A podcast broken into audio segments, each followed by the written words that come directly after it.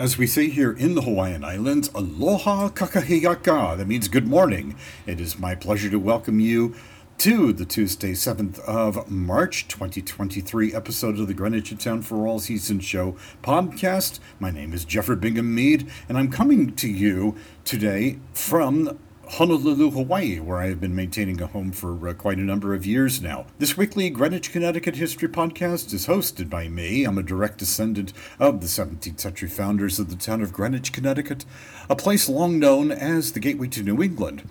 Greenwich, Connecticut was founded on July 18, 1640, and since its humble beginnings, the town has emerged to be one of America's most notable and attractive communities. It's a special place that we call home. Now, whether your roots go back nearly 400 years as ours do, whether you're here to stay, just passing through, well, we welcome you with open arms. My friends, you're a part of our history, and so I send it to you, even out here in the Hawaiian Islands, my heartfelt aloha and congratulations. And I'm so glad that you could join us for today's show. The Greenwich Town for All Season Show podcast is made possible by Site Design Associates, the Long Island Sound Institute, the Ambassador Museum of the United States of America, Mr. Kevin M.J. O'Connor of Jeffrey Matthews Wealth Management, and listeners like you everywhere. Well, friends, I have to announce something before we go on with the show. Today is my final day, at least on this trip anyway, here in Honolulu. I've heard that I've been uh, I've been missing out on a lot of uh, colorful weather back there in uh, Greenwich, Connecticut. Um, you know, I always warn people that when I uh, leave town and come out here that I'm going to take any mild winter uh, weather that uh, that we have with me. Rest assured, I'm going to do everything in my power to bring it back to you. That's a promise. So, uh, with that said, we've got a great show for you today. Today, so please sit back, relax, and without any further delay, let's get started. Coming up on today's show. Aloha e komomai, as we say in Hawaii. From my home in Honolulu, Hawaii, I welcome you to the 7th of March 2023 show. It's Women's History Month across the USA. From the Greenwich Historical Society's History from Home online resource, you'll learn from Heather Lodge about three women who left their mark on the town's history. Dr. Valeria Park, Anya Seton, and Gertrude Johnson Stedwell. The Hawaiian Mission House's historic site and archives here in Honolulu preserves Hawaii's oldest New England Western style homes and features an archive of American Protestant missionaries, including those who came from Greenwich, Stamford, Danbury, and elsewhere. My special guest today is Mike Smola, who is the curator of public programs. On Greenwich in the Gilded Age, our weekly journey will take us to Roanoke, built for Percy Rockefeller and his family, as described in the February 1908 edition of the Greenwich News. In Greenwich Life as It Is and Was, Lucian B. Edwards published a piece a century ago in January 1923 in the Greenwich News and Graphic. It describes the building up of Cos Cob by Mar- Carolyn Smith Mead, calling Mead Avenue Cos Cob's Fifth Avenue, and how its stately homes originated and that Mrs. Mead was Greenwich's first female real estate developer at the age of 81 years before she died in 1910. On crimes and misdemeanors, in 1908, David Farrington was fined $5 for trespassing and shooting in self defense a dog owned by Emil Boas, who in turn had his dogs confiscated and fined $10 for lack of proper licenses. Both men engaged in a he said, he said heated exchange in the local press in quote unquote what we would call today the court of public opinion. The Arbor Press, then state of the art printing plant, later Condé Nast in Old Greenwich, was ready to open to much acclaim in the local media in early 1920, and I'm going to provide you with some of the details. On Wedding Bells in Greenwich, you'll learn about the nuptials in February 1908 of Dr. Lee For- DeForest, quote, the wireless telegraph inventor who is Marconi's greatest rival, unquote, and Nora Blatch, quote, daughter of Mr. and Mrs. W.H. Blatch of New York City, granddaughter of Elizabeth Cady Stanton, and one of the very few women civil engineers in the world. From all around the town, Don't Dam It, yelled the headlines in 1907. An attempt was made to block the construction of the Mianus River Dam just north of East Putnam Avenue. It's still there today. In 1881, Greenwich's reading room and library was celebrated as having, quote, an educational influence on this community which cannot be overrated. Secession was in the air in 1907 when, quote unquote, wealthy New Yorkers in Sound Beach, Old Greenwich today, and Riverside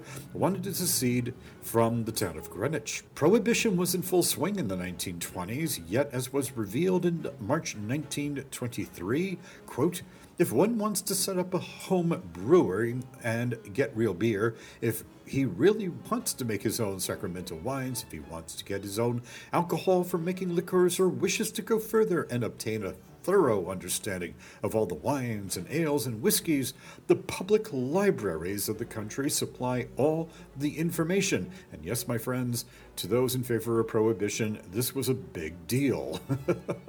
I received a request from the new owners of 146 Old Mill Road in Round Hill.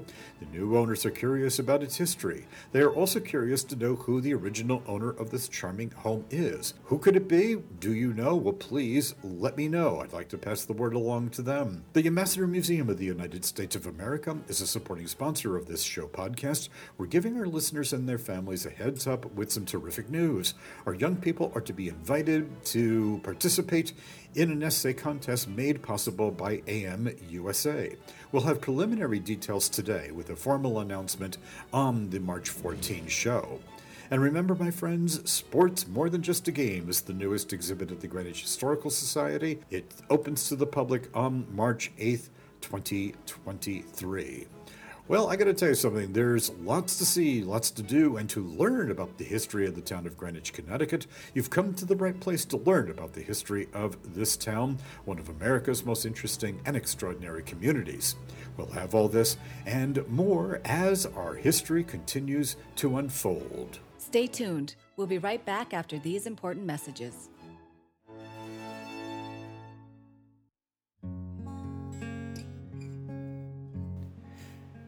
Make Site Design Associates of Greenwich, Connecticut your choice when it comes to taking your beautiful landscaped property to the next level.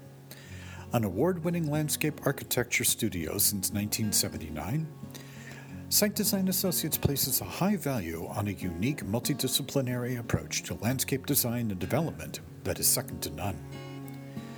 From analysis to construction to maintenance with 35 years of experience, Site Design Associates offers services that are collaborative and visionary with each client's unique style in mind. Offices are located at 777 West Putnam Avenue in Greenwich, Connecticut. Call 203 869 6895 or go online to learn more at sitedesignassociates.com.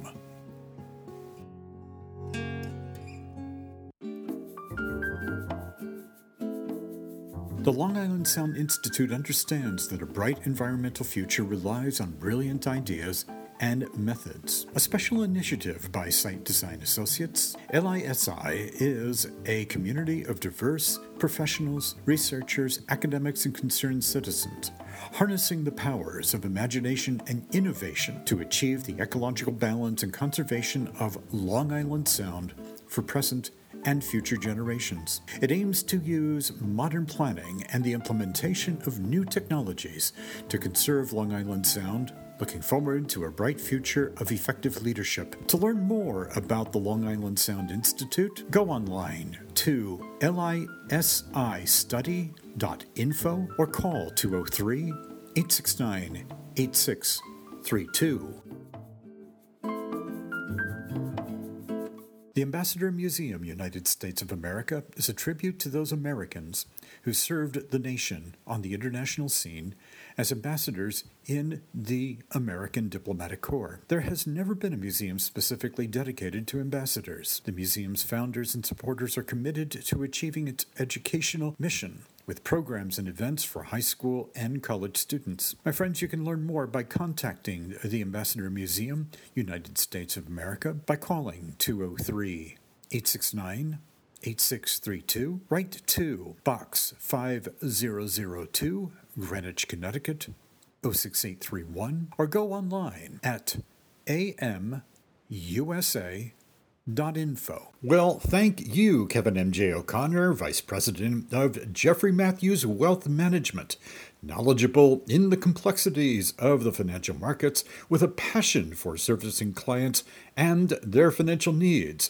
My friends, learn more at jeffreymatthews.com or call Kevin M.J. O'Connor at his Greenwich office, telephone 203 485 7595 Again, that's Kevin M.J. O'Connor, his Greenwich office, at 203 485 7595.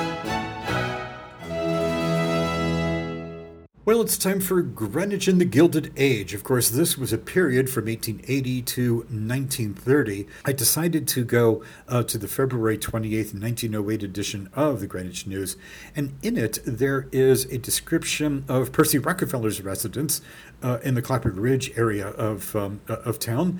Um, and I decided that uh, I would share this with you. I find it uh, very interesting, and, uh, and I hope that, uh, that you do as well. Of course, it's, it is about our stateliest mansion, says the headline. The house in which a family of four is to live has 64 rooms and 15 bathrooms, a shower bath that costs $1,000. That would be in 1908 dollars and a butler's pantry sink that cost $700.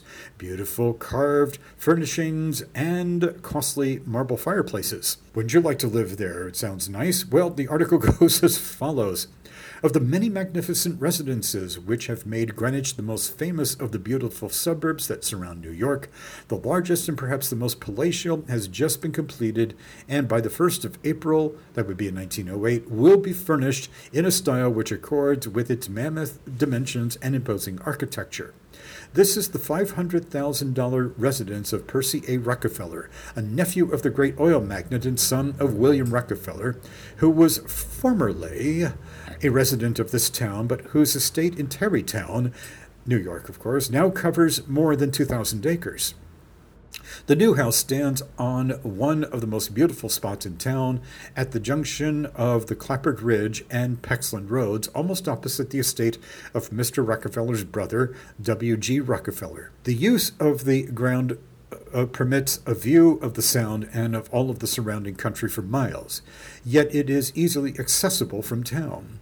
The building was begun in October 1907, and since then work has been uh, rushed uh, on it until now it stands a triumph of the modern architects and builders' art and a showplace for all who visit Greenwich.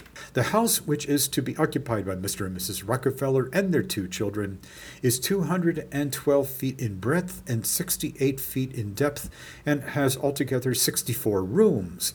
It is built of stucco with a large portico in front with large pillars of white freestone. The main portion of the building is four stories high and has wings on either side, two stories high. On the first floor are the library, into which the main room entrance o- uh, opens, a dining, the dining room, the breakfast room, the pantry, the kitchen, etc., on the right, and the sitting room, the flower room, and Mr. Rockefeller's private office on the left. The library is some 60 feet long and about half as wide. It is furnished with a new, uh, let's see, oh, I'm sorry. It is furnished in dark weathered oak with bookshelves of the same material built in the walls.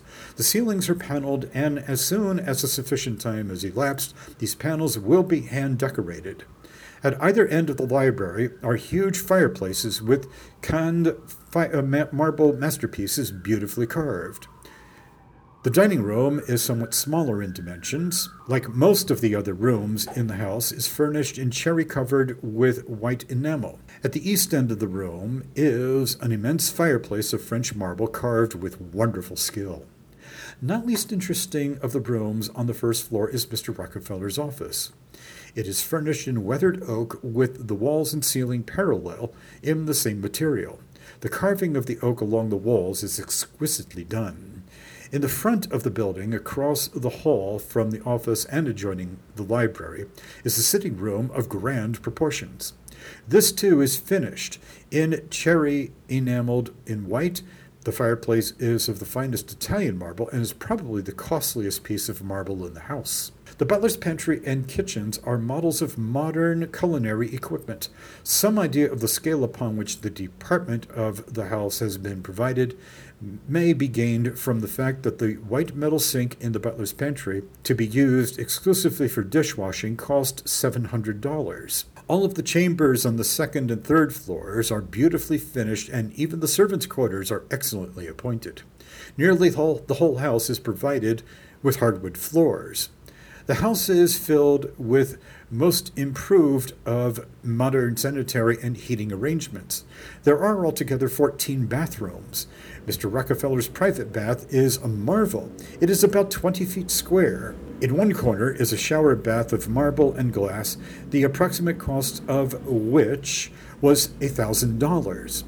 The house is heated not by steam or hot water, but by vapor, a new system which does not require pressure, but which uses the vapor from the water when it is at a temperature just a little lower than uh, than at which steam is formed. This vapor is generated in three huge, three huge boilers with mammoth fireboxes in the basement of the building. The two ounces pressure keeps the great building comfortable in the coldest weather. There are three elevators in the house an electric elevator for passengers, a hand elevator for freight, and another which will be used as a dumbwaiter. Not the least interesting portion of the building is the basement.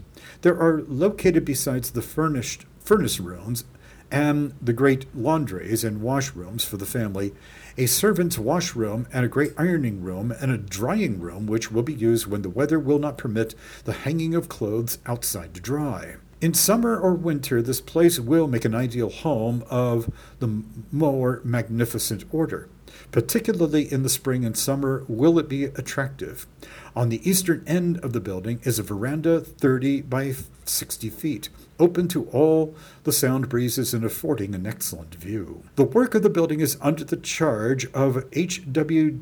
Dederdrick of Elizabeth, New Jersey, one of the most famous builders in the United States. Mr. Dederdrick built many of the buildings on William Rockefeller's estate in Tarrytown, as well as his well-known lodge in the Adirondacks, which is reputed, reputed rather, to be the finest lodge in the country. He has constructed many large factories as well as palatial residences. The mammoth work was done by Thomas J. Rich of Greenwich. And that, my friends, was Percy Rockefeller's residence uh, as portrayed in the Greenwich News, published on Friday, February 28, 1908.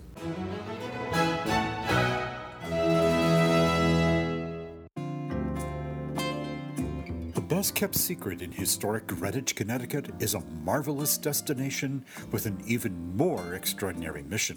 Voted best coffee shop in Greenwich by the readers of Greenwich Magazine and honored with the Community Impact Leader Award by the Connecticut Restaurant Association in 2022, Coffee for Good invites you to be a part of a magical story of a restored historic treasure, a destination that inclusively brings people together, thanks to a unique nonprofit partnership between Abilis and the Second Congregational Church. You'll be instantly drawn to the warmth and the historical ambiance when you enter the 1858 Italianate styled Solomon Mead House at 48 Maple Avenue on the campus of the Second Congregational Church. Serving coffee, teas, an assortment of delectable goodies and more, Coffee for Good employs and trains people with special needs. Through a self sustaining inclusive platform, trainees acquire the skills and confidence they need to thrive in the community. Open daily daily, Monday through Saturday, 8 a.m. to 6 p.m., except Sundays. Coffee for Good offers you free Wi Fi, free parking, indoor and outdoor seating year round in a relaxed setting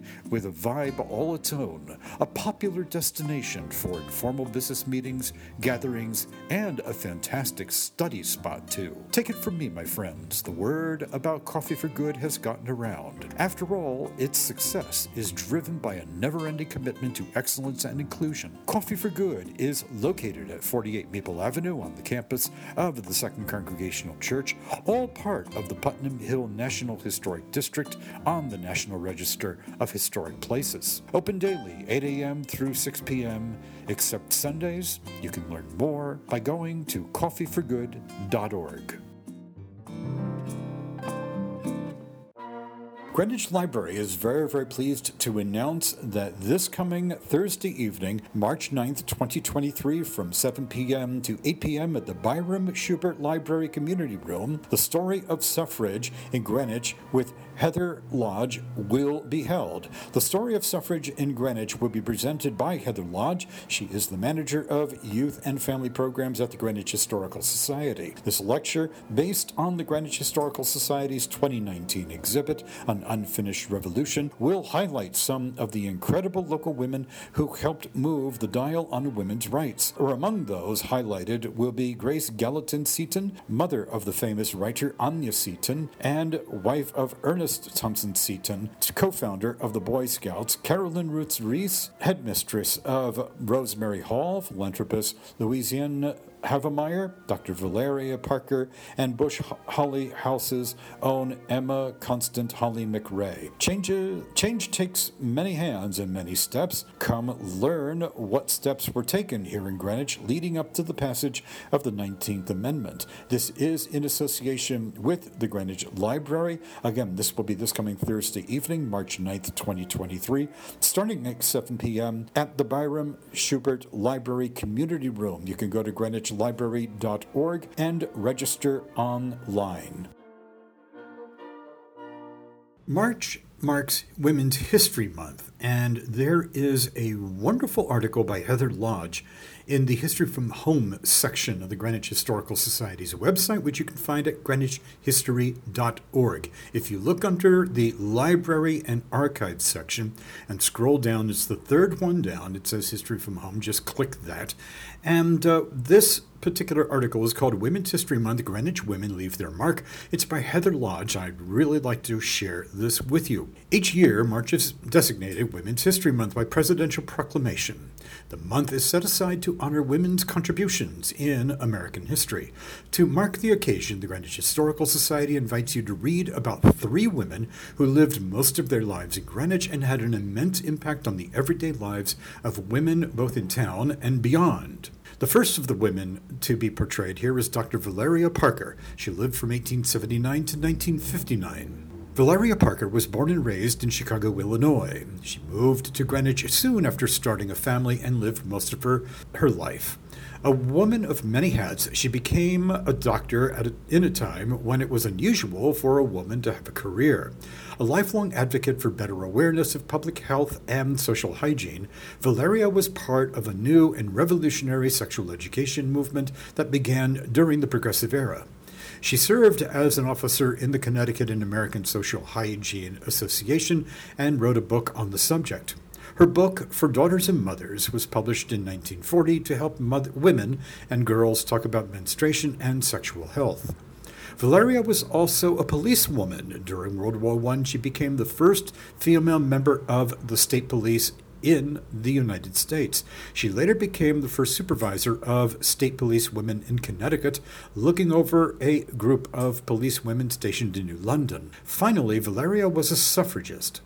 The Greenwich Equal Franchise League, in which she served as both president and vice president, was founded in her home on East Putnam Avenue in 1909. She was also the press officer for the Greenwich Women's Suffrage Association. Valeria spent much of her life writing and lecturing on the topics of social hygiene and suffrage. Her work led to a greater understanding of women's health as well as women's participation in government. The next woman that is portrayed here is Anya Seton, who lived from 1904 to 1990. Anya Seton was the daughter of Ernest Thompson Seton, a naturalist and co founder of the Boy Scouts, and Grace Gallatin Seton, author and suffragist. Born in Manhattan, Anya spent most of her life in Greenwich. Anya is best known for her works of historical fiction, though this was not a career she pursued until she was well into her 30s. Her first novel, My Theodosia, was inspired by the mysterious disappearance of Aaron Burr's daughter, Theodosia. Curiosity turned into study, and study turned into writing. The book was published in 1941. Over her life, Anya wrote a dozen books of historical fiction, most of which starred strong and spunky female characters. She was known for her rigorous research and personal flair. Two of Anya's books, Dragonwyck, published in 1944, and Foxfire in 1950, were turned into Hollywood films. However, her most famous book in Greenwich circles is the 1958 novel The Winthrop Woman, about Greenwich founder Elizabeth Feakes. Many items and writings belonging to Anya and her family are preserved at the Greenwich Historical Society. If you would like to see them, you can book an appointment at our archives. You can also visit what remains of her childhood home, Windyghoul. The Seton property in Cos Cob became Pomerance Park in 2002. The park is open to the public and has several trails you can enjoy. Visit and see how nature may have inspired the young Anya. And the final woman to be uh, portrayed in this piece is Gertrude Johnson Stedwell, who lived from 1909 to 2007. Gertrude Johnson Stedwell was born in Greenwich and lived in town most of her life. When she was a young child, she wanted to be a campfire girl, but was not allowed to because of the color of her skin. This was a turning point for her, and she recalled thinking, quote, When I get old enough, I'm going to do something about it, unquote. Gertrude spent her adult life as a civil rights activist. In 1938, she joined the Greenwich Action Committee for Jobs on Jobs for Negroes that later evolved into the Greenwich chapter of the National Association for the Advancement of Colored People, also known as the NAACP, of which she became a founding member. Gertrude was also president of the State Association of Colored Women and vice president of the national chapter, president of the Greenwich Women's Civic Club, president of the 1210 chapter of the American Association of Retired Persons, also known as the AARP, and a member of at least a dozen other local groups and organizations. Gertrude was most proud of her work with the Southwestern Connecticut Committee on Fair Employment, another group that she helped found. There, she started a grassroots program to write, promote, and support a fair labor bill to ensure fair employment for black people. Thanks in no small part to her hard work, the bill was passed. When she was not advocating, Gertrude was a businesswoman. After working at several interior design jobs, Gertrude decided that since she was the one doing the work, she should be the one calling the shots. She ran her own interior design business for decades. Gertrude Johnson Stedwell took part in the Oral History Project in 1990. Transcripts of her interview can be found at the Greenwich Historical Society archives and the Greenwich Library. The original recording can be found at the library. If you are interested in recording an oral history, you can check out the following sources. They're listed here on, on this page. That would be the Greenwich Oral History Project, the Library of Congress, American Folklife Center, the Oral History Society, and Learning for Justice Oral History Project. All of this was written by Heather Lodge. Heather, thank you so much for this wonderful tribute as we mark the beginning of Women's History Month, year 2023. Throughout the history of Greenwich, there have been many weddings that have been held here in town. There's a variety of different reasons for that. Um, it was actually a lot easier to, uh, in um, an earlier time to get married in Connecticut than it was in New York. We had people that would come up from uh, the city and also from the uh, state of New York to uh, to come to Greenwich and other places in Connecticut to get married. Some of them were celebrities, of course. Um, and I have a celebrity wedding that I'd like to share with you. This happened, or was published in the Greenwich News on February 28th, 1908.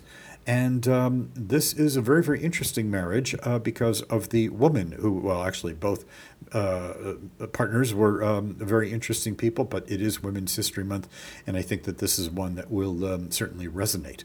The headline reads Dr. DeForest, wireless inventor, and Miss Blanche engineer at United by Justice Radford. One of the most remarkable weddings that has taken place in this Gretna Greenwich of ours was that performed on Monday by Justice Stephen L. Radford. The parties were Miss Nora Blanche, daughter of Mr. and Mrs. W. H. Blanche of New York City, granddaughter of Elizabeth Cady Stanton, and one of the very few women civil engineers in the world to Dr. Lee DeForest, the wireless telegraph inventor who is Marconi's greatest rival. The contracting parties came to town accompanied by three witnesses. They went to the town hall where they obtained the license and thence proceeded to Justice Radford's office, where the simple ceremony required by law was performed. The couple and their friends returned immediately to New York City, where in the evening the reception was held at the home of Mr. and Mrs. Blatch. It is understood that the reason the couple came here to be married was that Mr. DeForest was a, difor- was a divorced man, his former wife having obtained a decree less than a year ago. The bride is 25 years old and was the first woman to gain the degree of civil engineer from Cornell University, and the first woman to be elected to membership in the American Society of Civil Engineers. For a year, she was a member of the engineering staff of the New York, New York Board of Water Supply and helped to lay out the Catskill water system. She has won fame as an athlete and holds a record for long distance swimming in Cayuga Lake.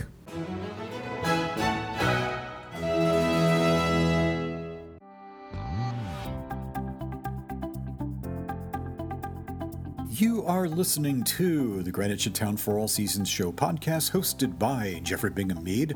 That's me, a direct descendant of the 17th century founders of the town of Greenwich, long known as the gateway to New England. The Greenwich Town for All Seasons show podcast is made possible by Peter F. Alexander landscape architect of Site Design Associates, the Long Island Sound Institute, the Ambassador Museum United States of America, Kevin M.J. O'Connor of Jeffrey Matthews Wealth Management, and listeners like you everywhere. Thank you.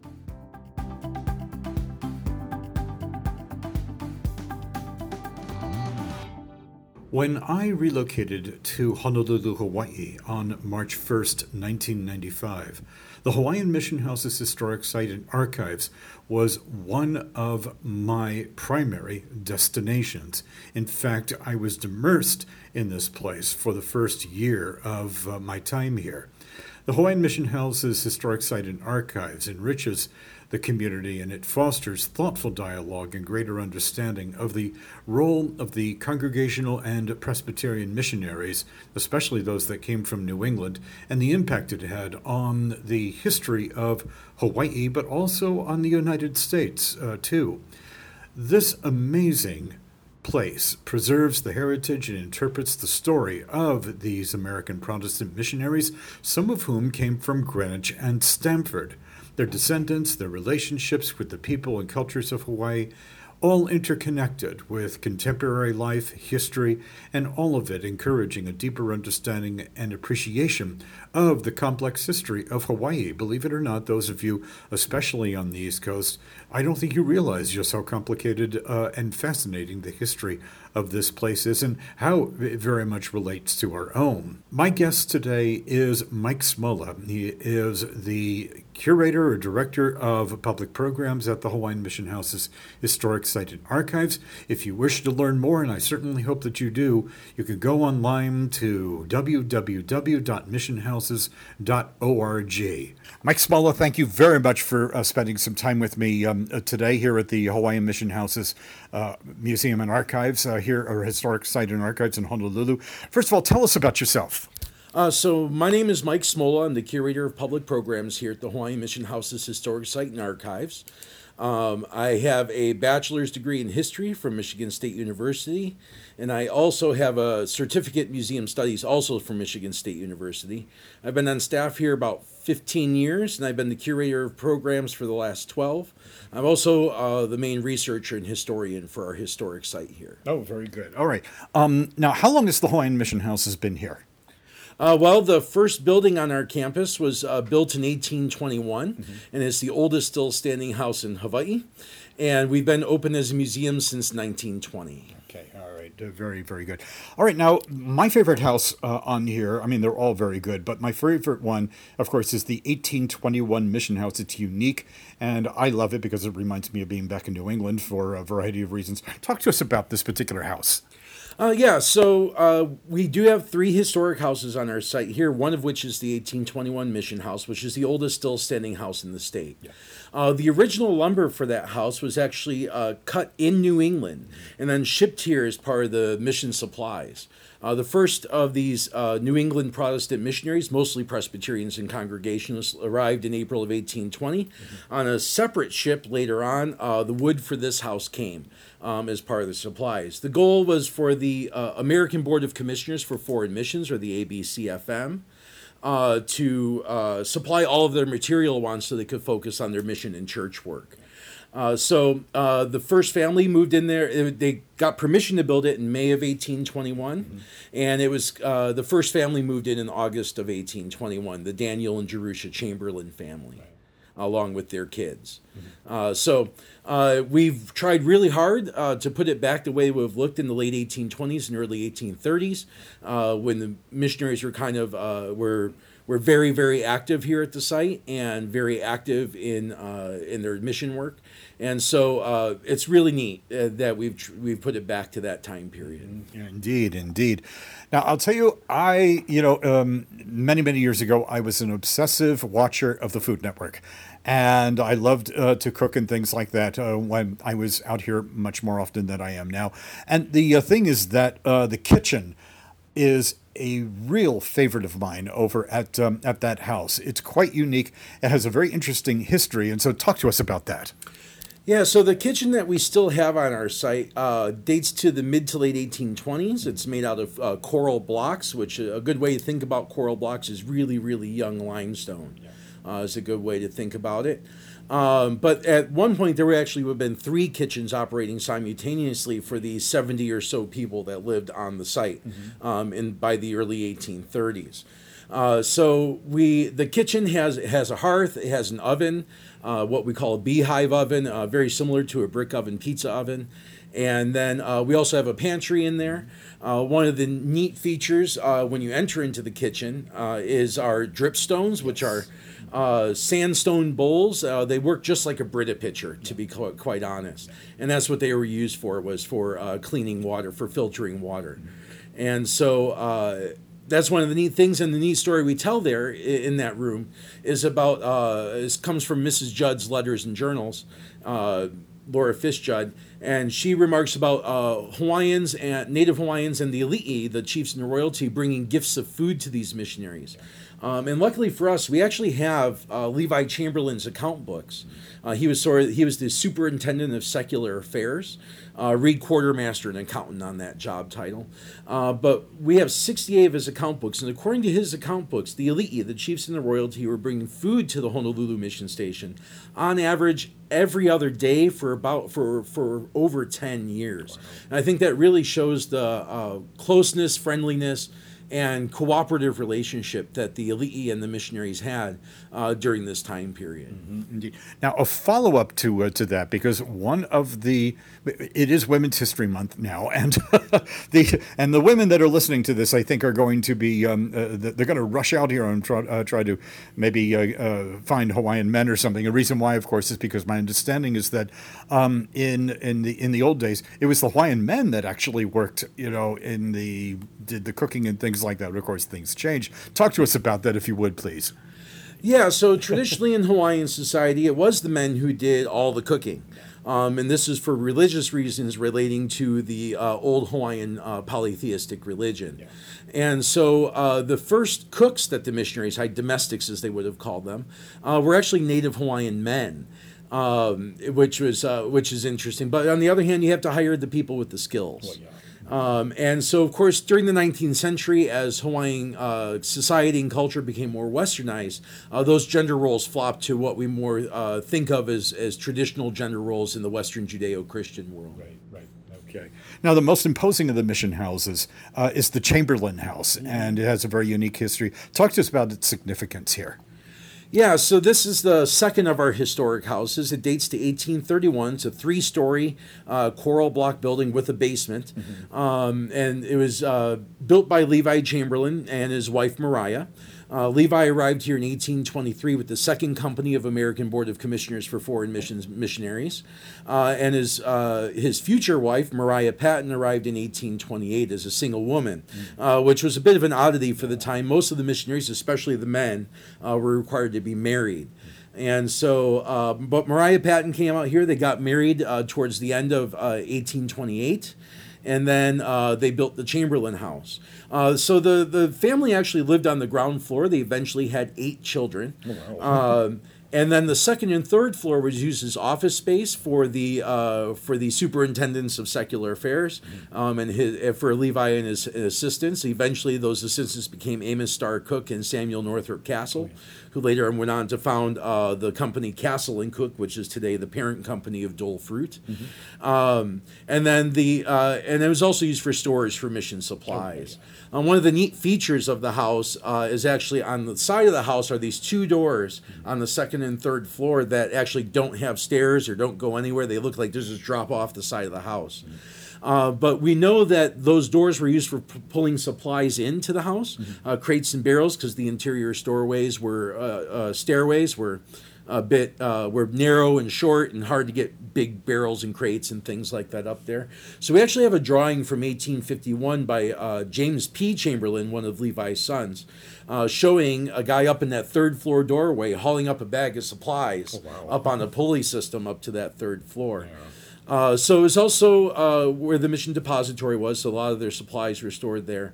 Um, and it is a rather imposing house, but it was used for much more than just a family. Later on, um, after uh, Levi dies in 1849 and his wife Mariah dies in 1880, um, it became a dormitory for Kawaiahao Female Seminary, uh, sort of a women's high school that was across the street. Uh, and then um in 1907, uh, 1908 is when uh, the Hawaiian Mission Children's Society, the nonprofit that owns and operates this museum today, um, acquired the property and became part of our, our historic site. All right, very, very good. Now, what about the um, uh, the bedroom annex? There's uh, there's that. Yeah, talk to us about that. Yeah. Right. So the bedroom annex was originally built as sort of a two-room house uh, housing fixture for for for more missionaries. Um, it dates to 1841. It's also made out of coral block, but unlike the Chamberlain House, which has a plaster facade on it to make it look like New England brickwork, um, the coral blocks of the bedroom annex uh, were were just whitewashed over basically. Uh, today we use that space to interpret uh, Kahalipa'i, the House of Printing or the Printing Office, and the the story of uh, the development of written Hawaiian and the astronomical uh, rise to literacy that Native Hawaiians had in the 19th century, going from having no written language at all uh, to Reverend Richard Armstrong in 1853 uh, as the Minister of Public Instruction, uh, estimating that 75% of all Hawaiians had learned how to read and write in their own language, in Hawaiian. Um, and so uh, that's where we tell that story. And we also had the neat thing in there, though, is our replica of the very first printing press uh, to come here to Hawaii in 1820 with the first group of missionaries. And so it is an operational replica. Uh, we do have a lot of school groups and, and kids that get to use the printing press and do printing on it um, and learn about this uh, really phenomenal story that really didn't occur the way it did here anywhere else in the world. You know, indeed, it is true. A lot of people, especially my listeners um, over on the, in Greenwich in the East Coast area, may not realize, but Hawaii was actually maybe what, maybe 120 years ago or, or, or so, was considered one of the most literate places in the entire world. That Right? Yeah. Absolutely. Um, now, so yeah, absolutely. Um, you know, at a at a period where um, you know where literacy is is really um, not such a focus of things, even education. I mean, uh, Hawaii had this remarkable rise, and it wasn't just the missionaries um, that really pushed it, even though they really uh, wanted to because of their Protestant beliefs. Uh, that you have to be able to at least be able to read scripture for yourself. Uh, but it's something that the Hawaiian elite also wanted, the chiefs and the royalty. Matter of fact, it's one of the uh, uh, demands that the king, that King Kamehameha II makes when these missionaries land and see. And one of the demands he makes uh, for them to be able to stay was, "I want you to teach my people to read and write, and I want you to do it in my language." Missionaries kind of sort of went, "Well, we want to do that anyway." Um, and so this is a case where you have the same goal from two different uh, reasons. And it, this is really one of the beginnings of this collaborative relationship uh, between the elite and the missionaries in the 1820s. Uh, but yeah, in an era where you know a literacy rate of, of 50 to 70 percent was considered astronomical at the time. Uh, I mean, you got to think is that in the mid 19th century, the United States had a literacy rate around 40 to 45 percent, especially if you factor in the slave population at the time. Yes. Um, and where most of Europe is uh, averages out to about 65 percent of the time, higher in Protestant countries, lower in Catholic countries um, at the time. Uh, to the point where in the mid by the mid 1880s, literacy here in Hawaiian um, is virtually universal, yes. which is something that most other uh, societies wouldn't wouldn't have happen until the 20th century. Indeed, indeed. Now there is a cemetery across the street um, behind Kawaiahao Church. Tell us about that too. Right. So uh, the Mission Memorial Cemetery is is between us and uh, uh, Kawaiahao Church, which was the headquarters church of the missionaries, if you will. Mm-hmm. Uh, considered the mother church, uh, and was the church of the royal family, sometimes called the Westminster Abbey of the Pacific because of its association with the Hawaiian royalty. Um, but the um, the cemetery uh, this is kind of interesting that we just started doing an interpretive project in there uh, where we uh, have a qr code a handout uh, where people can get short biographies and pictures of some of the people uh, some of the residents of the mission memorial cemetery. Uh, it's really interesting that we actually have an exact founding date for that when levi parsons bingham one of the bingham's first children mm-hmm. um, dies at around the age of 16 days um, and uh, the missionaries write in their journals that uh, they had to go to the chiefs, the Ali'i, to ask for a place to bury their dead. And so they designated this plot behind uh, uh, behind Kawaiahao Church, and that became the Mission Cemetery. cemetery. Uh, today, it is still an active cemetery under our care, um, and to, in order to be uh, inurned there, uh, today, you have to be a direct lineal descendant of one of these missionaries that came over here from New England. Mm-hmm. Um, and so we still have active uh, burials going on there. Uh, and we all, but this uh, interpreter project, I think, is really neat. yeah, I think I, I think it sounds fantastic. Now, this place is more than a museum. It is also an archive, and you've got incredible programs here. Mm-hmm. So, um, spend a couple of minutes and, and talk to us about that. Yeah. yeah, our archives um, consist of mostly uh, materials uh, either written uh, by or about these missionaries. Uh, and their and either by or about their descendants. Mm-hmm. Uh, we have many of the missionary letters, journals, uh, re, you know, reports back to the American Board. We have a letter, a collection of Ali'i letters written by the Ali'i to these missionaries. Mm-hmm uh, everything from uh, you know one of the elite needs a new pair of shoes to statements of faith yes. uh, that the Hawaiian elite, elite are making back to the folks in Boston. Mm. Uh, and we've also made great strides, and we also have one of the largest collections of Hawaiian language printed material in the world mm. because of all the printing that these missionaries did.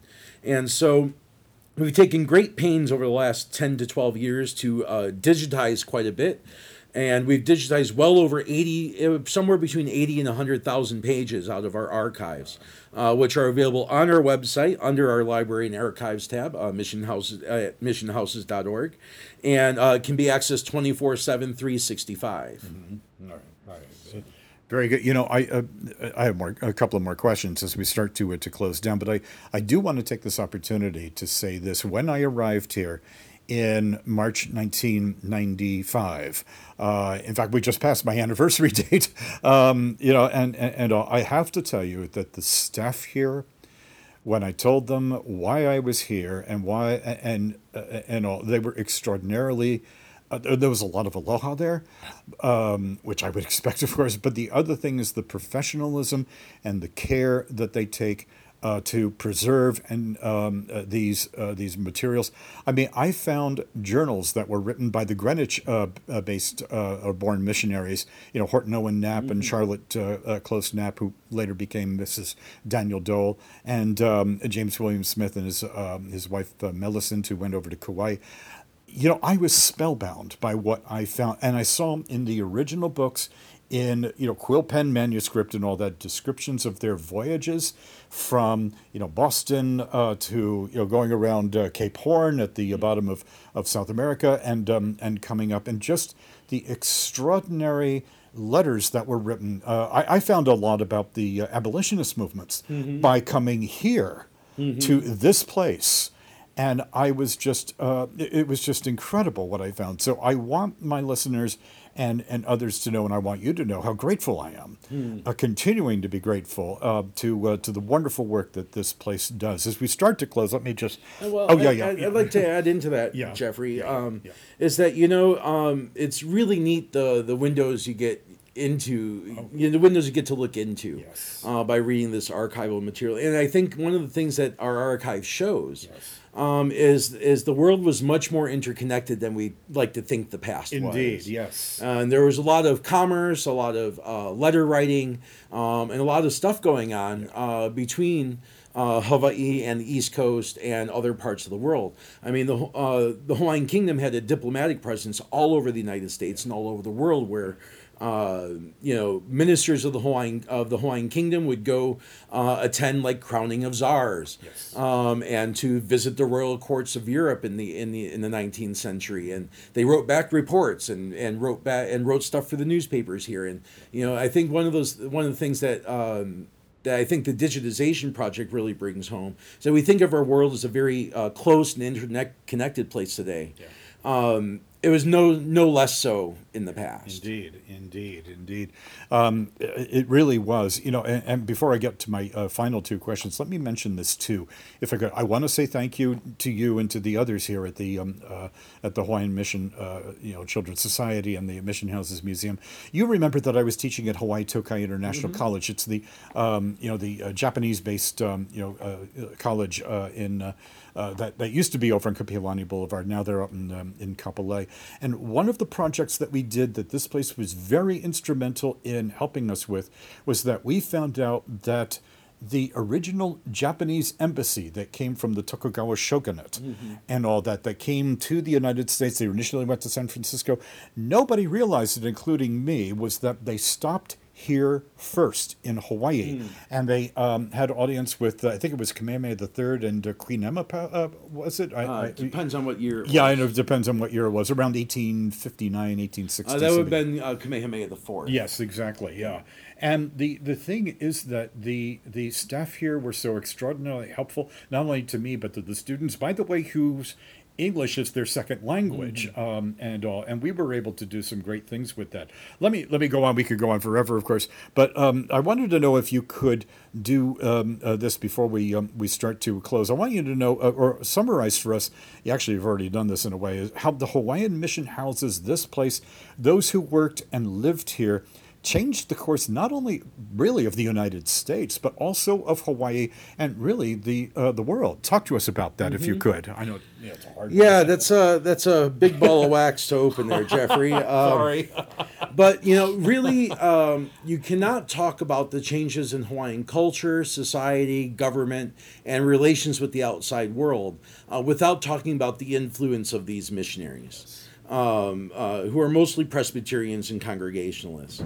And um, they played such an important part in Hawaiian history in the 19th century um, that it's really impossible uh, to talk about those changes without these folks. The the the collaborative relationship in areas like, uh, of course, Christianity, literacy, and education.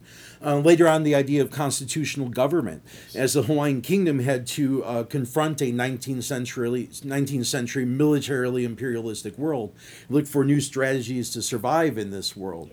And so the, the elite and the missionaries actually partnered in these areas uh, to uh, help modernize uh, and uh, change Hawaiian society to better be able to deal with the wider world around them.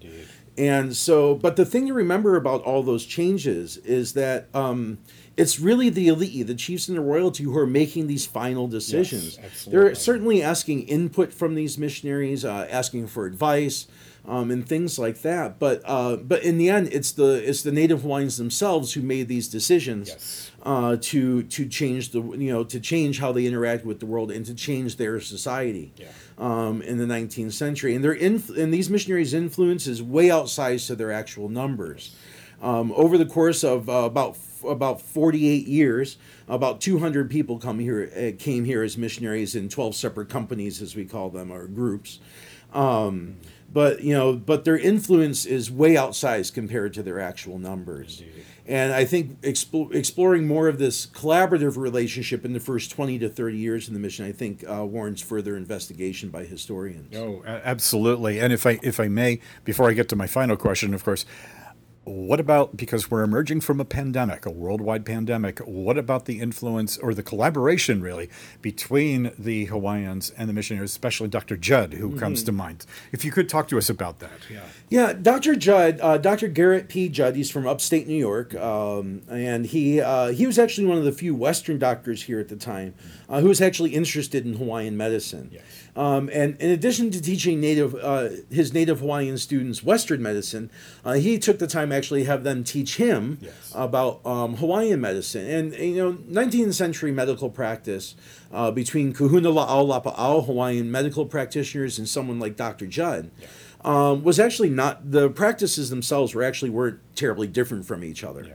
Uh, basically, you're all trying to. They were all trying to do the same thing, which is either trying to purge, trying to make your patient vomit, uh, trying to control pain, um, and or you're trying to make them sweat, basically. Yeah. Um, and Dr. Judd did, uh, and they were all using uh, plant plant materials as medicine. Yeah.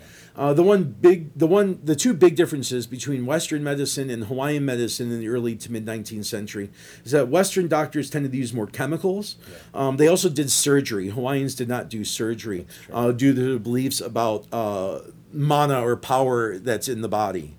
Um, so those are kind of the big differences. But Dr. Judd uh, published the first medical textbook in the Hawaiian language, oh, wow. and he didn't just translate a Western medical textbook. He actually reworked several different texts and then rewrote the book um, in in originally in Hawaiian. Yes. Yes. Um, he also went on to found um, uh, the first Western medical school here in 1870 at the request of the royal government. The school lasted about two years.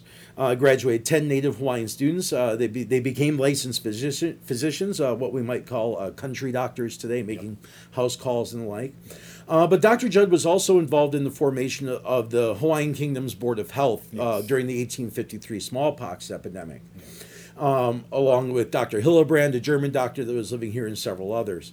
Uh, but uh, King Kamehameha III did something um, uh, really far reaching, I think, and really um, very different for the time period that he instituted a mass kingdom wide uh, multi island mass vaccination and inoculation program against smallpox, of which many of the missionary schools and mission stations and churches became vaccination or inoculation centers. Mm-hmm. Um, and Dr. Judd had a very big hand in that, yes. um, in establishing those centers. Uh, he was also looking at uh, producing homegrown uh, vaccine material, which would have been uh, scabs from cowpox victims, mm-hmm. um, to the point where him and Dr. Hillebrand actually tried to infect Dr. Judd's personal dairy herd uh, with cowpox um, in order to be to give purposely give people cowpox, which is very you can't die from even if you try. Yeah. Um, but on the other hand, it does protect you against smallpox, uh, which is much more deadly. And that's, of course, what uh, the British doctor, Dr. Jenner, discovered in the 1790s that milkmaids who got cowpox didn't get smallpox. Mm. It was much safer yeah. uh, than trying to uh, find a weakened form of smallpox to inoculate people with. Um, so Dr. Judd had a very big hand in that, in, in, in establishing those vaccination and inoculation centers. Excellent. Final question, promise. Final question. How can our listeners learn more about this extraordinary place? Mm-hmm. Well, the uh, for those of you on the East Coast, uh, the best way is probably through our website, www.missionhouses.org. Um, and you can come visit us here in Honolulu Tuesday through Saturday. Uh, we have tours uh, five days a week, uh, which you can also book through our website. Mm-hmm. Um, we also, uh, under our library, library and archives page, uh, have all those digital collections, uh, which not only include those documents I talked about earlier, but also photographs, yeah. daguerreotypes, ambrotypes, um, those types, tin types, and those kinds of things as well. so that's the, probably the easiest way unless you come here to Honolulu and come visit us yourselves, uh, which of course everyone is more than welcome to do. Oh, well, you know what? I'm working on that. I'm working on that. Uh, I really want to bring as many of my listeners as possible here to Hawaii, and we are working on something to to do that. Mike Smola of the um, Hawaiian Mission Houses uh, Historic Site and Archives, Mahalo nui loa, Hawaiian Mission Houses, Nuka Oi. well, mahalo for having me, Jeffrey. It's a pleasure to get a chance to talk to to uh, your listeners on the on the East Coast there. so, well, mahalo for having me, and of course, aloha.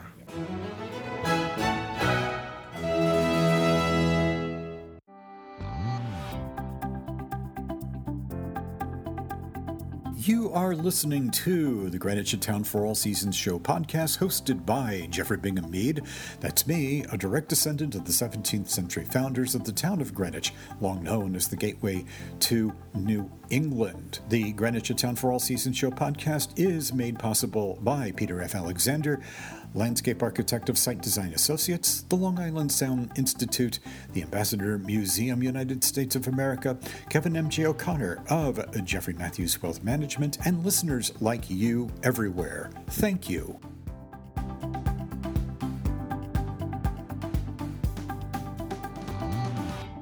Well, my friends, it's time for crimes and misdemeanors. Of course, this is the continued celebration and observance of the 125th anniversary of the founding of the Greenwich Police Department. Today's crime dates from 1908. Um, and this is a rather interesting one, and it's rather detailed. Uh, so um, this might I'm going to try to keep this as concise as possible.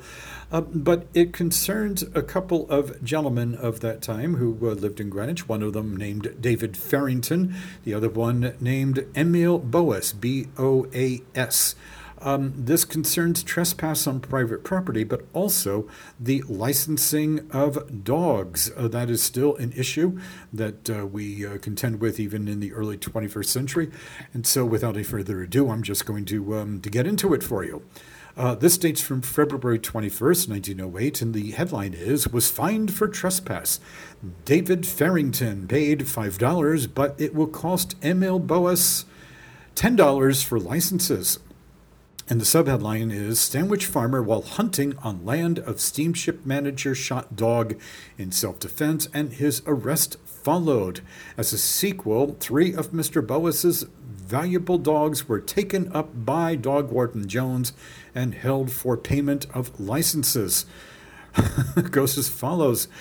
David Farrington, a farmer of Stanwich, was fined $5 and costs for trespassing on the land of Emil Boas, B O A S, of course, as I mentioned before, of North Street on Tuesday morning. A charge was also made against Mr. Farrington for cruelty to animals, but this charge was not sustained. It appeared from the evidence that Mr. Farrington, with two other men, went out for hunting on Tuesday. His dogs got on the trail of the fox and led him to a tract of meadow land known as quote unquote the hook. That's H O O K. A part of this is owned by Mr. Boas, and it was thither that the dogs ran. While Mr. Farrington was investigating what appeared to be a foxhole, two men in the employ of Mr. Boas came near they had with them a bulldog, which Mr. Farrington alleged ran toward him barking and growling furiously. Mr. Farrington said that he was frightened by the animal's fierce aspect and he turned and fired a, shot, a charge of birdshot at him. The dog was severely wounded in the head. It was stated out of court that the bulldog bit one of Mr. Farrington's dogs, and that Mr. Farrington made the remark, quote, I'll fix him so he won't do that again, unquote, as he fired. Mr. Boas was very angry at the occurrence, and a complaint was immediately made to the prosecuting attorney. As a sequel to the trespass charge, three dogs belonging to Emil Boas were taken up by the dog warden, Barrett Jones, as being unlicensed, and Mr. Boas will have to pay their licenses before he can get them. A man who said he was a uh, he was over uh, of uh, let's see. Oh, a man who said who he was over of fair play heard the case and reported the matter to the dog warden. He was impressed by the honesty and conscientiousness of Mr. Farrington, who, when the shooting took place, was within a few feet of Cornelius Meade's land, and there were no witnesses very near, might have been easily said, and that he was not on Mr. Boas's land at all. Several people have since told stories as to the fierceness of the bulldog in question. One said that the dog followed his team recently and snapping at the blanket which was hanging was dragged 30 feet before he let go. And a lady reports having her dress torn by the dog as she was passing by. Now there is a second part of this article. This was of course that i just read to you was uh, published on february 21st 1908 in the greenwich news but there's more, um, and this comes from the February 28th, 1908 edition of the Greenwich News. Mr. Boas decided to write a article, or rather a letter, my, uh, my, I stand corrected, to the editors of the Greenwich News uh, with his side of the story for the readers um, in Greenwich and I suppose elsewhere. Mr. Boas is an explanation, letter telling the trouble with David Farrington. The following letter, and this is, of course, a week after the first one that I just read to you, from Emil Boas explaining the trouble with David Farrington, who was arrested for trespassing on Boas's place and for shooting Mr. Boas's dog. The news cheerfully publishes this newspaper always wishes to present both sides of any question. Well, how about that? February 25th, 1908, to the editor of the Greenwich News, Greenwich, Connecticut, dear sir. According to a story which appeared in your last week's issue. A hunter who had come on my place with his hounds for the purpose of fox hunting was attacked by a bulldog belonging to me. The dog growled furiously and was so frightened the hunter by its fierce aspect that he shot it, severely wounding it in the head, etc. When I heard the story and its sequel, I did not know exactly whether to laugh or to be angry. On the one hand, the distortion effects was ridiculous. On the other, it put me in the wrong, although I was the injured party. The facts are that a man living a mile or two from my place came on my property with his hounds, and while fox hunting was apparently annoyed by my dog, a little pet terrier, not by far as large as the average fox. This was, quote unquote, the bulldog of fierce aspect, unquote. Anyone seeing my little dog described as such would roar with laughter. I think it was absolutely wanton to shoot our little pet in the head. A man with a gun and hounds was has surely other means of warding off a small dog. After the shooting, my caretaker telephoned the facts to my lawyer, who took such steps as seemed to him proper to prevent a recurrence. Your article reads as if somehow or other I were in the wrong, and since I am most sincerely desirous of living at peace with my neighbors, or for that matter with everybody, I should very much like to know what is the proper thing to do in such cases. Must my dogs be locked up when somebody wants to hunt on my property? Of course, the dogs in their loyal hearts may have the idea that a man they do not know, coming with, a do- with dogs and a gun, has no business on the property of their master. And I must keep away all other animals that might annoy trespassing hunters? I must confess that I may have been negligent in this respect in leaving my animals at large on my place. Such negligence is perhaps pardonable, but as it might casually easily rather lead to leaving children in the path of hunters, I take the liberty of suggesting that hunters issue due notice to their neighbors so that not only animals but human beings are kept indoors in order not to interfere with the sport. That I had no licenses for my dogs was simply for the reason that I never knew there was such a thing as a dog license ordinance. My place is four miles from the village, and I live on it only from April to July and September to December. This is this this to my great regret, as I wish for nothing better than I could be there all the year round. I enjoy it so much. But I am a very busy man and have only hours at my place where I would like to have days. This may explain why I never heard of the ordinance. No one ever called my attention to it, not even other dog owners. I trust neither you or anyone else will think that I did not comply with the ordinance in order to save the early tax of the ordinance or a little over a dollar per dog. I shall most certainly see to it that the ordinance is observed in the future.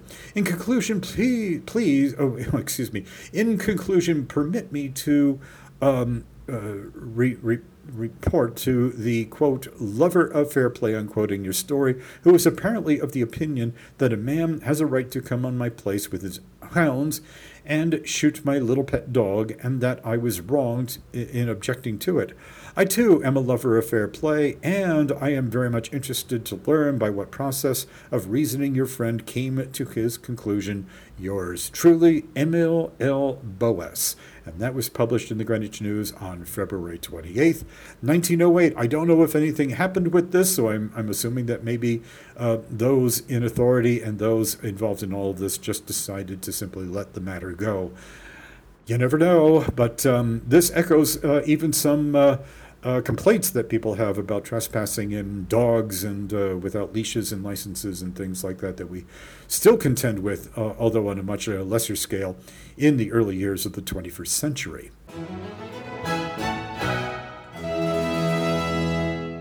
Well, on today's show, I'm going to share with you a column that was written by Lucian Edwards of the Greenwich News and Graphic under the column Greenwich Life as It Is and Was. This particular column was written, or I should say published, on January 12, 1923, a little over 100 years ago. The title of this is Cos Cob as a Residential Section Its Rapid Growth in Recent Years. I wanted to share this with you because there's a, a bit of a personal re- relationship that I have uh, with um, one of the main people in this piece, and her name is Caroline Mead. So um, let me share this with you. I think you'll find this interesting. A few years ago, when the fine school building, that would be Cos Cob School, costing $100,000 was completed for the Cos Cob School District, comment was made that the building anticipated the school needs by many years. It was before the Great War that the building was put up, and $100,000 was considered a large amount for the town to expend for a school building for a section of town having comparatively few boys and girls of school age as Cos Cob and Mianus had at the time. For it had been decided to do away with a school building in Mianus the school needs of what was formerly the Mianus School District being provided for by the Sound Beach and Cos Cob school accommodations. The big building in Cos Cob had a capacity of housing at least 600 scholars, and though so short a time has passed, the town is now asked for an appropriation to enlarge the Koskob school building, as it is overcrowded, surprising as this statement may seem. But Cos Cob has grown in population rapidly in recent years, and many former residents of the borough have their homes now in Cos Cob. The borough, by the way, would refer to uh, the downtown area of Greenwich. Back to the story.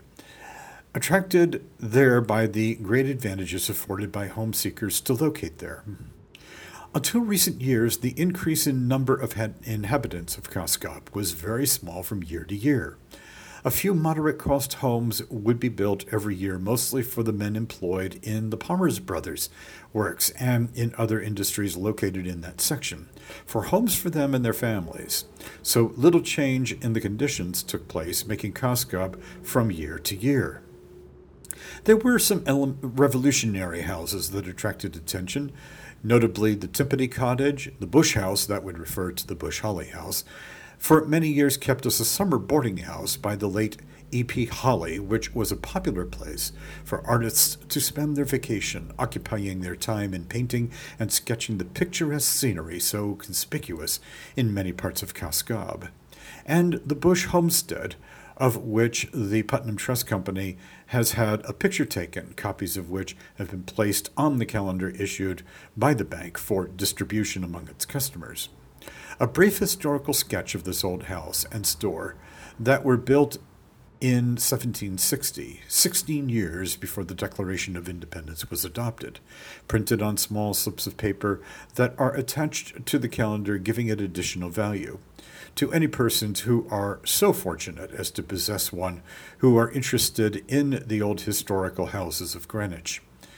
The old house and store are fast falling to pieces, and in a few years at most will be no more one of Cos Cob's most famous landmarks. The drift of new residents to Cos Cob really began when the owners of Round Hill Farms sold them to wealthy New Yorkers for suburban estates, and moved to Cos Cob to live 10 or 12 years, or perhaps a little longer ago than that. Robert L. Chamberlain was one of the first of the former Round Hill far- farmers to locate there. Mr. Chamberlain bought a large building lot on Mead Avenue, Cos Cob's Fifth Avenue, where he had an attractive house built, where he has since made his home. Lyman Ferris, whose farm was in Stanwich, was the next. He bought a cottage located on Mead Avenue, where he has since resided. Nehemiah Husted was another, and he bought and occupied a fine place on the Strickland Road, and there were some others. Before what might be called the boom, quote unquote, in Cos Cob real estate began, land was cheap in that section. A distance showing for what low prices Cos Cob land could be bought was the purchase of the triangular plot extending from near the present location of the Cos Cob School to Diamond Hill, having a frontage of more than 500 feet on two streets, for $500. Several homes have been built on the tract, and the land today is easily worth $5,000. The house on the easterly end was occupied for a time by Deputy Sheriff James Fitzroy, father of borough policemen Robert and James Fitzroy. He was probably the cleverest sleuth that ever made an arrest in Greenwich. His capture of a burglar who had entered the cottage next to the Denson building on Putnam Avenue, occupied by Miss Tibley White and her mother, after a long chase to Glenville, the burglar, having hidden under the bridge single handed, gave him national reputation at the time. Mr. Poindexter afterwards lived in the house. Standing some thirty feet in front of the site of the Cos Cob School was an enormous oak. It must have been at least thirty feet in circumference at the base, and about twenty feet from the ground. Great branches spread their sheltering limbs for years, for the tree must have been more than one hundred years old. It had stood there longer than the memory of Cos Cob's oldest re- inhabitant, who was ninety years old, and it was a veritable landmark. The branches rotted from age and were removed until nothing but the trunk of the tree remained, and this was blown down because of weakness at the base due to the same cause. Situated to the northwest of the oak, about forty feet away, was the old Revolutionary house, then the home of Mrs. Caroline Mead, a widow who owned many acres of the adjoining land. After Mrs. Mead built and occupied a house on the post road near Mead Avenue, the old homestead was for a number of years the home of Mrs. James Beecher, sister in law of Henry Ward Beecher, who kept a young ladies' seminary there. And if I may cut in here, the uh, paragraph mentions uh, about this home that Caroline Mead built, uh, occupying a house, as it says, on the post road near Mead Avenue. That house still remains today. If you go to Dunkin' Donuts uh, over on East Putnam Avenue, uh, near the intersection with uh, Orchard Street, peer over to the eastern side or the left side of Dunkin' Donuts, and you will see the house. It is still there. To Mrs. Mead, who may be said to have been one of the pioneer real estate developers of Greenwich, should be given much credit for the building up of Cos Cob. She had her land surveyed, mapped into building lots that she sold on very reasonable and easy terms, and it wasn't long before she placed the lots on the market before several attractive cottages were being built and occupied as soon as completed. Mrs. Mead was a very clever businesswoman, and although advanced in years, carried on her real estate deals with unusual ability.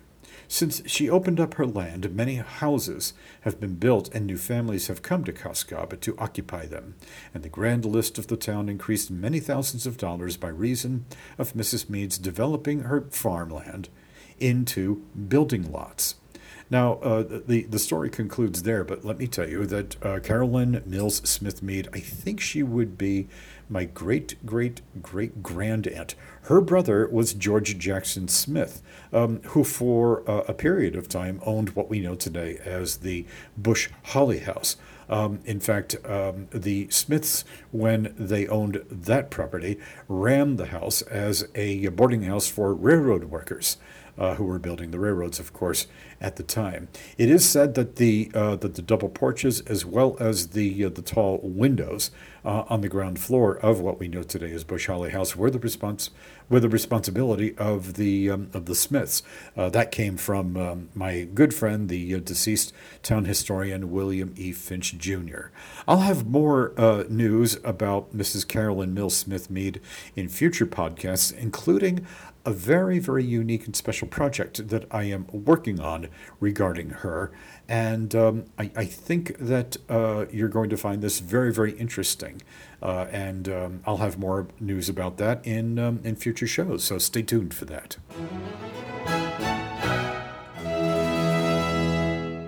One of the great blessings that Greenwich, Connecticut has is a fantastic public library system. I want to take you back in time in history to February 26, 1881. This is an editorial that was published in the Greenwich Observer, which was Greenwich's first homegrown newspaper. It was um, the proprietor was someone with a name I'm very familiar with, and that would be John K. Mead, the proprietor. Um, and this was published on Saturday, February 26, 1881, and the headline says "Needs of the Reading Room and, li- and Library," and it goes as follows. Some account was given in these columns a few weeks ago of the work directly and indirectly done through the instrumentality of the reading room and library during the last year. It was shown there beyond all dispute that the use of this well equipped reading room and carefully selected library is an educating influence in this community which cannot be overrated. The figures presented, however, tell only half the story, and the most superficial part is at that what the ministry of these books is in homes that are full of care and sickness. What their power is in stimulating and giving directions to aimless lives cannot be gathered from figures nor put into print. If it is difficult to convey a just impression of the intellectual influence of such an institution, much more is it difficult to measure its moral power. Few people have probably thought that the reading room is the only rival of the drinking salons of Greenwich in supplying a comfortable room for young men and boys, but that is nevertheless the fact. And if for no other reason than the good the reading room is doing in this direction, it ought to have the cordial support of every resident who takes an interest in the young men of Greenwich who are coming on to make up its population and carry on its enterprises. Remember, this is 1881. In, in that room, well lighted and comfortably furnished, and with the attraction of good reading as a perpetual magnet, there is a center from which a thoroughly good work is being done as against the liquor temptation. Our churches seem to take very little account of the needs and natural inclinations of our young men, and the reading room and library is the only organization that offers them any attractions or makes any place for them. On this account, if on no other people ought not to begrudge the amount which is every year necessary to meet its expenses and enlarge its usefulness. Toward this end, a more system, systematic effort is to be made, and every citizen of the place will have the opportunity to make a subscription for the support of the library. A generous response is hoped for and will doubtless be made. See, it all started even back then, our appreciation of public libraries, and may it continue in generations to come. Back in March of 1907, secession was literally in the air, said a editorial that uh, appeared in the Greenwich News. It was published on March 1st of 1907. Um, we hear about these things happening once in a while in uh, different jurisdictions, um, and this was something that uh, was the case here in uh, Greenwich at the time. The editorial states the following Secession is in the air, and there is nothing so contagious as secession. Sound Beach has set the example by proposing to secede from Greenwich. Now, a large portion of Riverside, at least that part represented by wealthy New Yorkers, has seceded from Sound Beach, which of course is Old Greenwich today, and are to present a counter petition to the legislature asking that the request for separation presented by the Sound Beachers be disregarded. The next thing likely to happen is that some part of Riverside not composed of New York property owners will secede from the ranks of Riverside and present a petition in opposition to the other Riversville petition. The Sound Beach people will find that the business of secession is one that works both ways, and that when you have established the precedent of withdrawing from the larger body because everything does not go satisfactorily, you have sown the seeds for your own destruction. The movement today is towards growth and unification. It is the tendency for towns and municipalities to take, take in more and more. Separatism and disintegration have little place in modern political economy. If you drive on East Putnam, Putnam Avenue going from Cos Cob to Riverside, and you glance over to the left without um, averting your eyes too much from, from the road, um, you will see, of course, uh, the Mianus River Dam that um, is just to the north of the, uh, of the bridge off of East Putnam Avenue. Believe it or not, there was a time when um, there were people that were not exactly um, uh, all for the building of that dam. And um, there is a, a, piece that I found uh, published on uh, Friday, March 1st, 1907, in the Greenwich News that um, attests uh, to that. It's a little bit of the history of that dam and, uh, and of the Mianus River, of course. And the headline on this says, Don't Dam It. Uh, DIM, of course, um, is um, is how it's spelled. Witnesses heard on injunction against damming Mianus River. And it goes as follows. The hearing on the injunction placed by John M. Williams and others against the damming of the Mianus River by the New York, New Haven, and Harlem Railroad in order to get a water supply for its powerhouse in Cos Cob, where, by the way, Cos Cob Park is today, came before Judge Ralph Wheeler in the Superior Court in Bridgeport last Monday. The contractors are the defendants in the case, but as the Consolidated Road are the actual builders of the dam, they are the defendants in reality.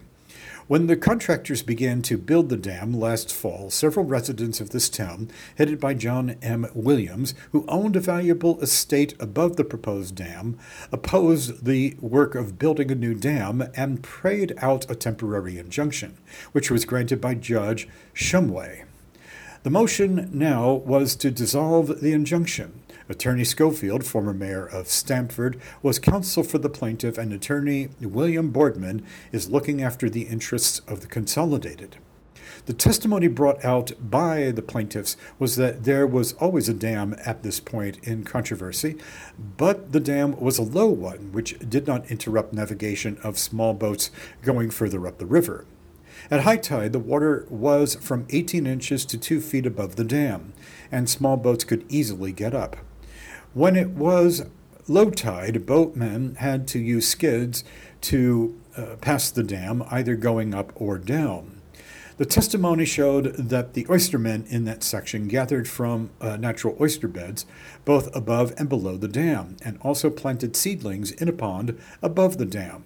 This industry has been enjoyed and was a source of revenue time out of mind.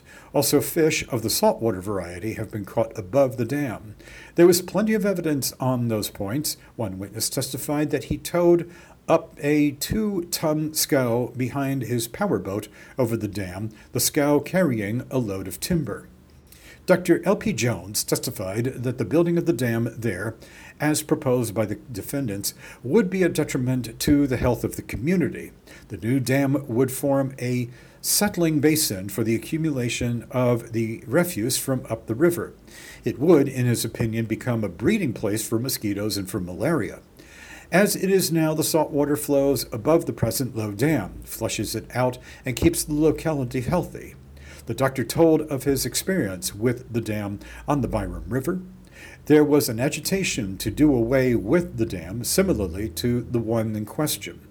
The New York State authorities dilly dallied so long that he got a gang of men and tore down the dam on the Connecticut side and settled the vexed question out of hand.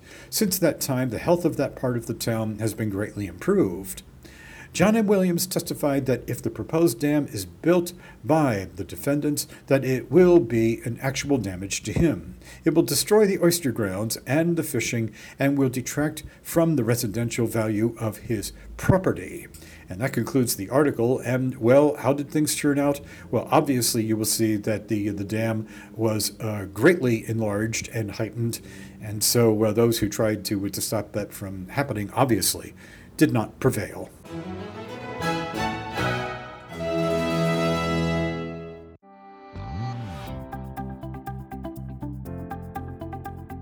You are listening to the Greenwich Town for All Seasons show podcast hosted by Jeffrey Bingham Mead. That's me, a direct descendant of the 17th century founders of the town of Greenwich, long known as the gateway to New England. The Greenwich Town for All Seasons show podcast is made possible by Peter F. Alexander landscape architect of Site Design Associates, the Long Island Sound Institute, the Ambassador Museum United States of America, Kevin M.J. O'Connor of Jeffrey Matthews Wealth Management, and listeners like you everywhere. Thank you.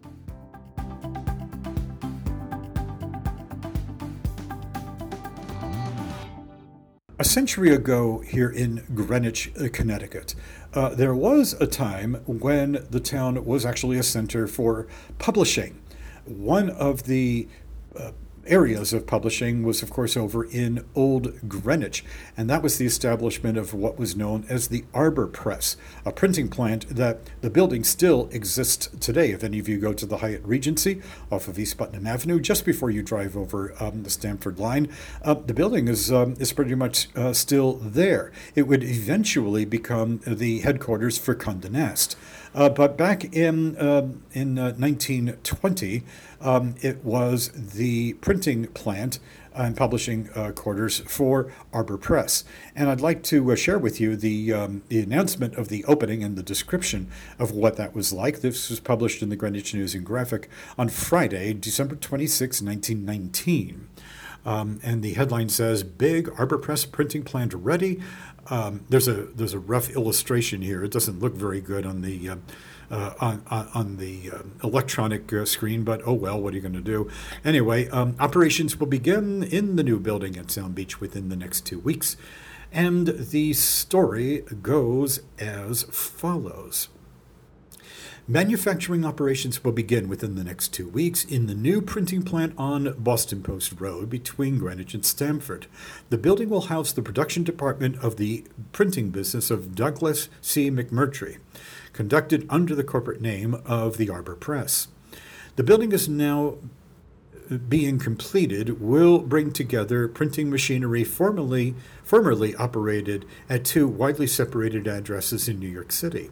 There is also being added considerably considerable new equipment to meet the needs of the various departments and to increase the volume of annual production. Structure is believed to be the most modern in design and completeness in terms of detail of any printing plant in the United States. Erected by the Turner Construction Company, it is built of reinforced concrete with maximum expanse of steel window sash, thus affording a wealth of light for the workers. The building stands on a ridge commanding a fine view of the Boston Post Road, as high land as any point in this part of the state.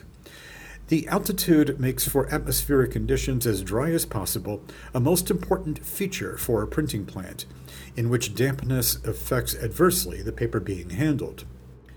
The architectural feature of the building is a four story tower which will house the administrative offices. The three wings in which manufacturing operations will be carried on are but one story in height. In a short wing running east from the tower and parallel to the Boston Post Road will be located the composing room. Here, the setting type, the first process in printing a book, will be carried on. The wing is subdivided by partitions to give separate rooms for proofreading, monotype, keyboard work, and monotype uh, uh, casting. A large wing running back from the center of the building is the cylinder press room. The feature of this room, unique among printing plants in this country, is a gallery running down the center. There is an electric elevator between this gallery and the main floor. The height of the gallery is determined by the level at which paper is fed into the cylinder process, and the novel arrangement permits the handling of sheets with the minimum of labor. Above the gallery is a monitor roof, which admits a supply of light in the center of the room, in addition to which comes through the large windows along the sides. Every press, as well as every other item of mechanical equipment, is driven by an individual electric motor. The power wires leading to the presses runs through conduits placed under the floors before the concrete surface was laid. For every press, there is an automatic feeder, a remarkable device which picks up a single sheet of paper at a time and delivers it to the press for printing at just the right moment and in exactly the correct position. These feeders make for increased production and accurate work. The third wing of the main building, running out toward the south, will be devoted to the bindery. Here, the printed sheets are folded on automatic machines. Four folders constitute the initial installation. In the next process, girls working at tables gather together one each of the folded sheets, making up a comp- completed book. The next stage consists of binding these folded sheets together either on wire stitching machines or on special sewing machines. The two final stages involve, let's see, we have to turn the page here involve involving uh, the, the edges of the book in heavy cutting machines and putting on the cover. Which of these processes comes first depends on the style of the binding. That's interesting. A separate room in the bindery wing is devoted to packing, shipping, and receiving. Outside this room is a shipping platform level with the floors of the motor trucks and protected from the weather by an overhanging hanging platform.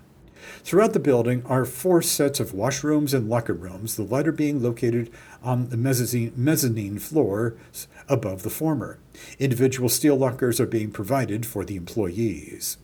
There are two auxiliary buildings. The most important of these is the boiler house and garage. The garage section provides for three large motor trucks. There are coal holes in the floor, permitting fuel to be chuted into the bunkers underneath. The boiler room occupies the rear section of the building and houses the heating plant and pumps. A 90 foot circular brick chimney serves the boilers. The second separate building is divided into three rooms. One contains the transformers through which pass the high voltage electric current provided for the power equipment's requirements of the plant by the Connecticut Light and Power Company. In another is located the rotary converter, which changes the alternating current in use in Greenwich to the 200 volt direct current required for the numerous motors in the plant. The third room in the building is taken up with the furnace for the, uh, the remelting of the type after it has been used. The Arbor Press does only printing of the highest grade and specializes in book work. It does little of what is generally known as job printing, quote unquote. The firm's largest customer is Columbia University. Its second largest, the American Red Cross. Among other important clients may be numbered the YMCA, War Camp Community Service, the American Association for International Conciliation, Teachers College, Horace Mann School, the Wallace and Tiernan Company, E.P. Dutton and Company, etc. An interesting spe- specialty for which the, plants, uh, the plant is unusual, uh, unusually well equipped is printing in foreign languages, both ancient and modern. Not only is there an unusual supply of foreign language types, but the Arbor Press is the only printing plant in the United States having its own type foundry, thus enabling it to design and manufacture its own types for any language for which type may not be available in this country. The plant recently completed for the for a missionary the engraving and casting of a set of types in a Chinese dialect. It is now in the process of production types for the Tibetan alphabet. A considerable volume of printing is regularly done in Spanish, Portuguese, French, Italian, Hungarian, German, Greek, and Hebrew. The plant likewise has types for Armenian, Gaelic, Icelandic, the American Indian dialects, etc. The plant carries on its payroll about 120 employees, and it is thought probable this number will be increased after the concern is well settled in Greenwich. About half the total will be men, the other half women. As soon as possible, night shifts will be put on in several departments in order to afford opportunities to keep up with the volume of orders now on hand. A feature of the program of the Arbor Press, which should be of considerable interest locally, is the plan for a training school to prepare workers for the skilled processes of printing. As in other fields where craftsmanship is a requisite, it is found that the most satisfactory employees are those trained within the organization. And as work in the printing field is unusually well paid, it is believed that young men and women uh, are now in skilled employment should be able to double their earning power in a reasonable time. Instruction in classes will start at once. Applications or requests for further information regarding opportunities may be addressed by mail to the Manager of Employment and Training. The president of the Arbor Press is Douglas C. McMurtrie, who started the business about six years ago with $200 of capital. Mr. McMurtrie has already become a resident of Greenwich, living on Calhoun Drive. The secretary of the company is Miss Kathleen Goldsmith, who holds the important post of service manager. The financial department of the company is directed by Mr. Wilson Goodbody, who has become well known as an expert in cost accounting in the printing field. Mr. George R. Grady is the plant superintendent, responsible for all manufacturing operations. He was formerly room foreman for the Arbor Press and is regarded as an expert in artistic composition. The manager of employment and training is Mr. Walter Morey, a man of wide experience in the printing trades. On the sales force of the concern are Mr. C. L. Mortimer, a resident of Sound Beach, and Mr. John R. Warren. In charge of advertising services, Mr. A. Earl Higgins, and in charge of publicity services, Mr. Henry Braxton, formerly head of the publicity department of the Red Cross Institute for Crippled and Disabled Men. The sales and service office, which will be continued at 2929 Broadway, New York City, will be connected with the new plant building by a private telephone wire. Three messenger trips daily will be made between New York, the New York office, and the plant to provide for prompt exchange of copy and proofs. The illustration accompanying this article shows the decorative features that will be completed at the earliest possible moment. In candor, it must be pointed out that all are not now completed, as some cannot be undertaken until spring. The effort has been made, however, and will be continued to have the building look for different from the usual type of factory structure.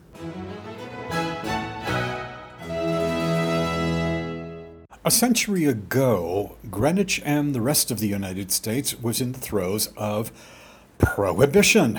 Um, and of course, this was an attempt on the part of uh, those uh, teetotalers out there to, um, uh, to wipe us out of uh, alcoholic beverages and uh, and whatnot. Um, it, it, was a very very interesting time to uh, to say the least.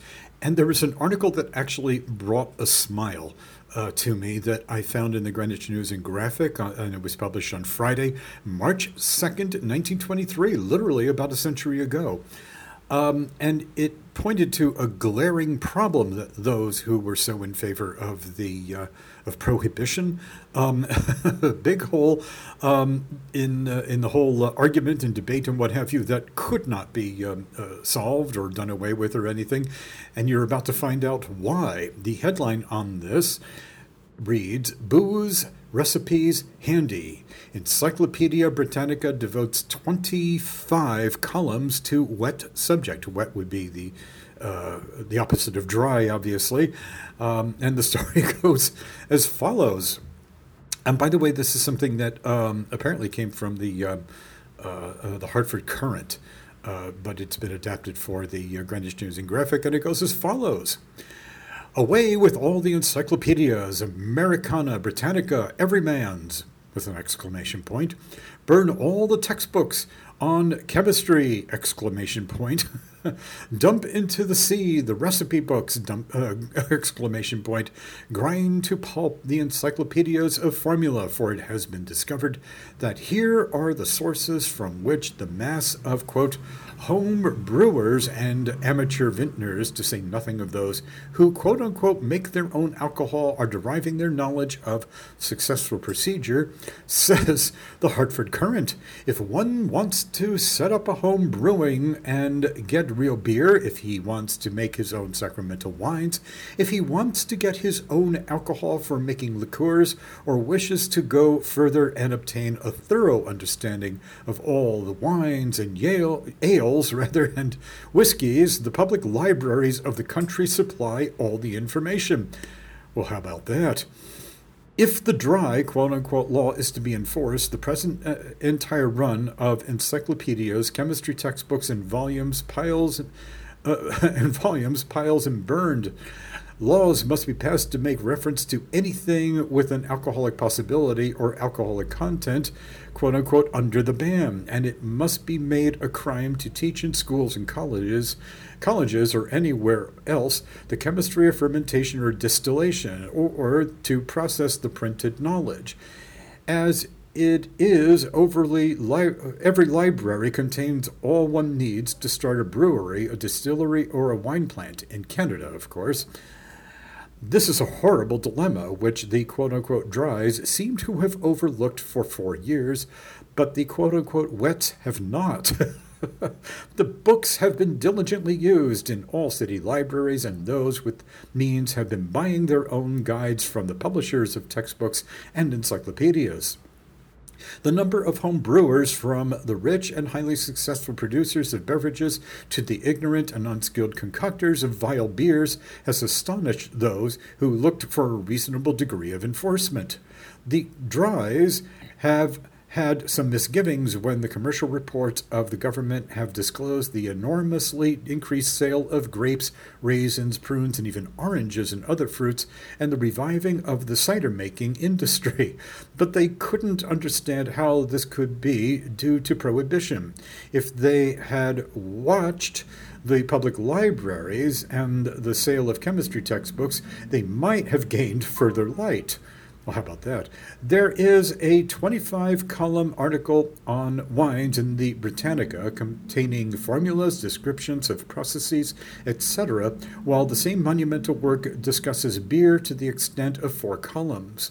Of course, there is a six columns article going into processes and chemistry of fermentation, and it discusses whiskeys thoroughly seven columns is taken to discuss distillation in all its phases, and a pretty complete job is done by the authors. But the Encyclopedia Britannica's real triumph of information comes after the heading of quote unquote spirits. There, you get an expansive treatise on the whole subject with diagrams of stills from the primitive kind used in Tahiti to the carefully drawn engineer's prints of great plants in Ireland and Scotland. The diagrams give all a chemical engineer could desire and describe all kinds of spirits and their generation, chemical composition, and respective merits. It is the same with other encyclopedias. Then there are the textbooks on chemistry where the knowledge of the subject is set forth exhaustively. When one has gone into the chemistry of fermentations and distillations, there is no more to be said except by the mechanical engineers who do the building or the chemical supply houses which sell apparatus for experimentations for laboratories, public and private. These books are in every well appointed public library and in every college boy's hands. In, in addition, most libraries have exhaustive vol- volumes dealing with the individual subjects of brewing, winemaking, and manufacture of whiskeys and liquors. But every library of any pretensions at all has all the main facts and diagrams and directions in its chemistry works. There are any number of so called quote unquote recipe books, which go into the subject of making drinks banned by the Volstead Act, reposing on the shelves of all our libraries. One might mention, for instance, the Scientific American Recipe Book, which gives too many pages to count to the subject of making all manner of alcoholic beverages. This is a most complete discussion, picturing the apparatus giving myriad formulas and even direction for mixing drinks as it used to be done at the Great American Bar. there are hundreds of other books which go into ales and beers for home brewers, wine formulas for country vintners, and many of these are to be found on the shelves of public libraries in every city and hamlet. Well, that is a, um, a, a rather um, awkward thing for those who favored the Volstead Act um, that uh, facilitated the uh, Prohibition era to have to put up with. Again, this was uh, published for your entertainment and mine and um, those of 100 years ago in the Greenwich News and Graphic on Friday, March 2nd, 1923.